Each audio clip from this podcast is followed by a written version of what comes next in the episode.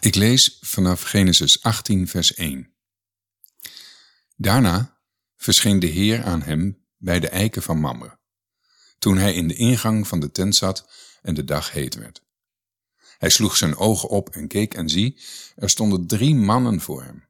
Toen hij hen zag, liep hij hun snel uit de uitgang van de tent tegemoet en boog zich ter aarde. En hij zei, Mijn Heer, als ik nu genade gevonden heb in uw ogen, ga dan uw dienaar toch niet voorbij. Laat er toch wat water gebracht worden. Was dan uw voeten en rust uit onder de boom. Dan zal ik een stuk brood halen, zodat u op krachten kunt komen. Daarna kunt u verder gaan. Daarom bent u immers bij uw dienaar langsgekomen. En zij zeiden, doe zoals u gesproken hebt. Abraham haastte zich naar de tent naar Sarah en zei, haast je, kneed drie maten meelbloem en maak er koeken van. Abraham liep snel naar de runderen en nam een kalf dat er mals en goed uitzag. Hij gaf het aan de knecht, die zich haastte om het te bereiden. Toen nam hij boter en melk en het kalf dat hij bereid had en zette het hun voor. En terwijl hij bij hen onder de boom stond, aten zij. Toen zeiden zij tegen hem, Waar is Sarah, uw vrouw? Hij zei, Zie, zij is in de tent. En hij zei, Ik zal over een jaar zeker bij u terugkomen. En zie, dan zal Sarah, uw vrouw, een zoon hebben. Sarah hoorde dat bij de ingang van de tent die achter hem was. Nu waren Abraham en Sarah oud en op dagen gekomen. Het ging Sarah niet meer naar de wijze van de vrouwen. Daarom lachte Sarah in zichzelf. Zal ik nog liefdesgenot hebben nu ik oud geworden ben en ook mijn Heer oud is? En de Heere zei tegen Abraham, Waarom heeft Sarah toch gelachen en gezegd, Zou ik ook werkelijk baren nu ik oud geworden ben? Zou er iets voor de Heer te wonderlijk zijn? Op de vastgestelde tijd, over een jaar, zal ik bij u terugkomen en Sarah zal een zoon hebben. Maar Sarah ontkende het en zei, ik heb niet gelachen, want zij was bevreesd. Maar hij zei, nee, u hebt wel gelachen. Toen stonden de mannen vandaar op en keken in de richting van Sodom. En Abraham ging met hen mee om hen uitgeleide te doen. De Heere zei, zal ik voor Abraham verbergen wat ik ga doen? Immers Abraham zal zeker tot een groot en machtig volk worden, en alle volken van de aarde zullen in hem gezegend worden. Want ik heb hem uitgekozen, opdat hij aan zijn kinderen en zijn huis na hem bevel zou geven om de weg van de Heere in acht te nemen, door gerechtigheid en recht te doen, opdat de Heere over Abraham zal brengen wat hij over hem gesproken heeft. Verder zei de Heere, de roep van Sodom en Gomorra is groot en hun zonde heel zwaar. Ik zal nu afdalen en zien of zij werkelijk alles gedaan hebben zoals de roep luidt die over haar tot mij gekomen is. En zo niet, ik zal het weten. Toen keerden die mannen vandaar om en gingen naar Sodom. Maar Abraham bleef nog staan voor het aangezicht van de Heere. En Abraham kwam dichterbij en zei, Zult u ook de rechtvaardige tegelijk met de goddeloze wegvagen? Misschien zijn er vijftig rechtvaardigen binnen de stad.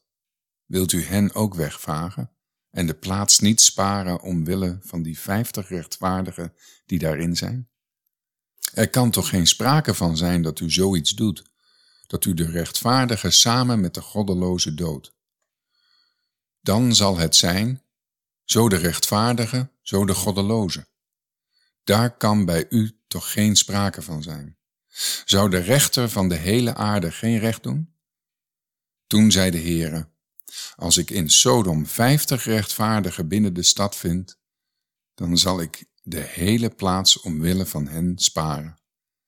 Abraham antwoordde en zei, zie toch, ik heb het aangedurfd om tot de Heere te spreken, hoewel ik stof en as ben. Misschien zullen er aan de vijftig rechtvaardigen vijf ontbreken. Zult u dan om vijf mensen de hele stad te gronden richten? En hij zei, ik zal haar niet te gronden richten, als ik er vijfenveertig vind. Hij sprak opnieuw tot hem. Misschien zullen er daar veertig gevonden worden. En hij zei, ik zal het niet doen omwille van die veertig. Verder zei hij, laat de Heere toch niet in toorn ontbranden, omdat ik spreek. Misschien zullen er daar dertig gevonden worden. En hij zei, ik zal het niet doen als ik daar dertig vind. En hij zei, zie toch, ik heb het aangedurfd om tot de Heere te spreken. Misschien zullen er daar twintig gevonden worden. En hij zei, ik zal haar niet te gronden richten omwille van die twintig. Verder zei hij, laat de Heere toch niet in toorn ontbranden, omdat ik nog eenmaal spreek. Misschien zullen er tien gevonden worden. En hij zei, ik zal haar niet te gronden richten omwille van die tien. Toen ging de Heere weg, nadat hij geëindigd had met Abraham te spreken. En Abraham keerde terug naar zijn woonplaats. De twee engelen kwamen s'avonds in Sodom aan, terwijl Lot in de poort van Sodom zat. Toen Lot hen zag, stond hij op om hun tegemoet te gaan en boog hij zich met zijn aangezicht ter aarde. Hij zei, zie toch, mijn heren, wijk toch af van uw weg en kom naar het huis van uw dienaar en overnacht daar en was uw voeten. Morgen vroeg kunt u opstaan en uw reis vervolgen. Maar zij zeiden, nee, wij zullen wel op het plein overnachten. Hij drong echter sterk bij hen aan, zodat zij van hun weg afweken naar hem toe en zijn huis binnengingen. Hij richtte een maaltijd voor hen aan. Hij bakte ongezuurde broden en zij aten. Nog voor zij zich te slaap legden, omsingelden de mannen van die stad, de mannen van Sodom, van jong tot oud, het huis. Heel het volk, niemand uitgezonderd.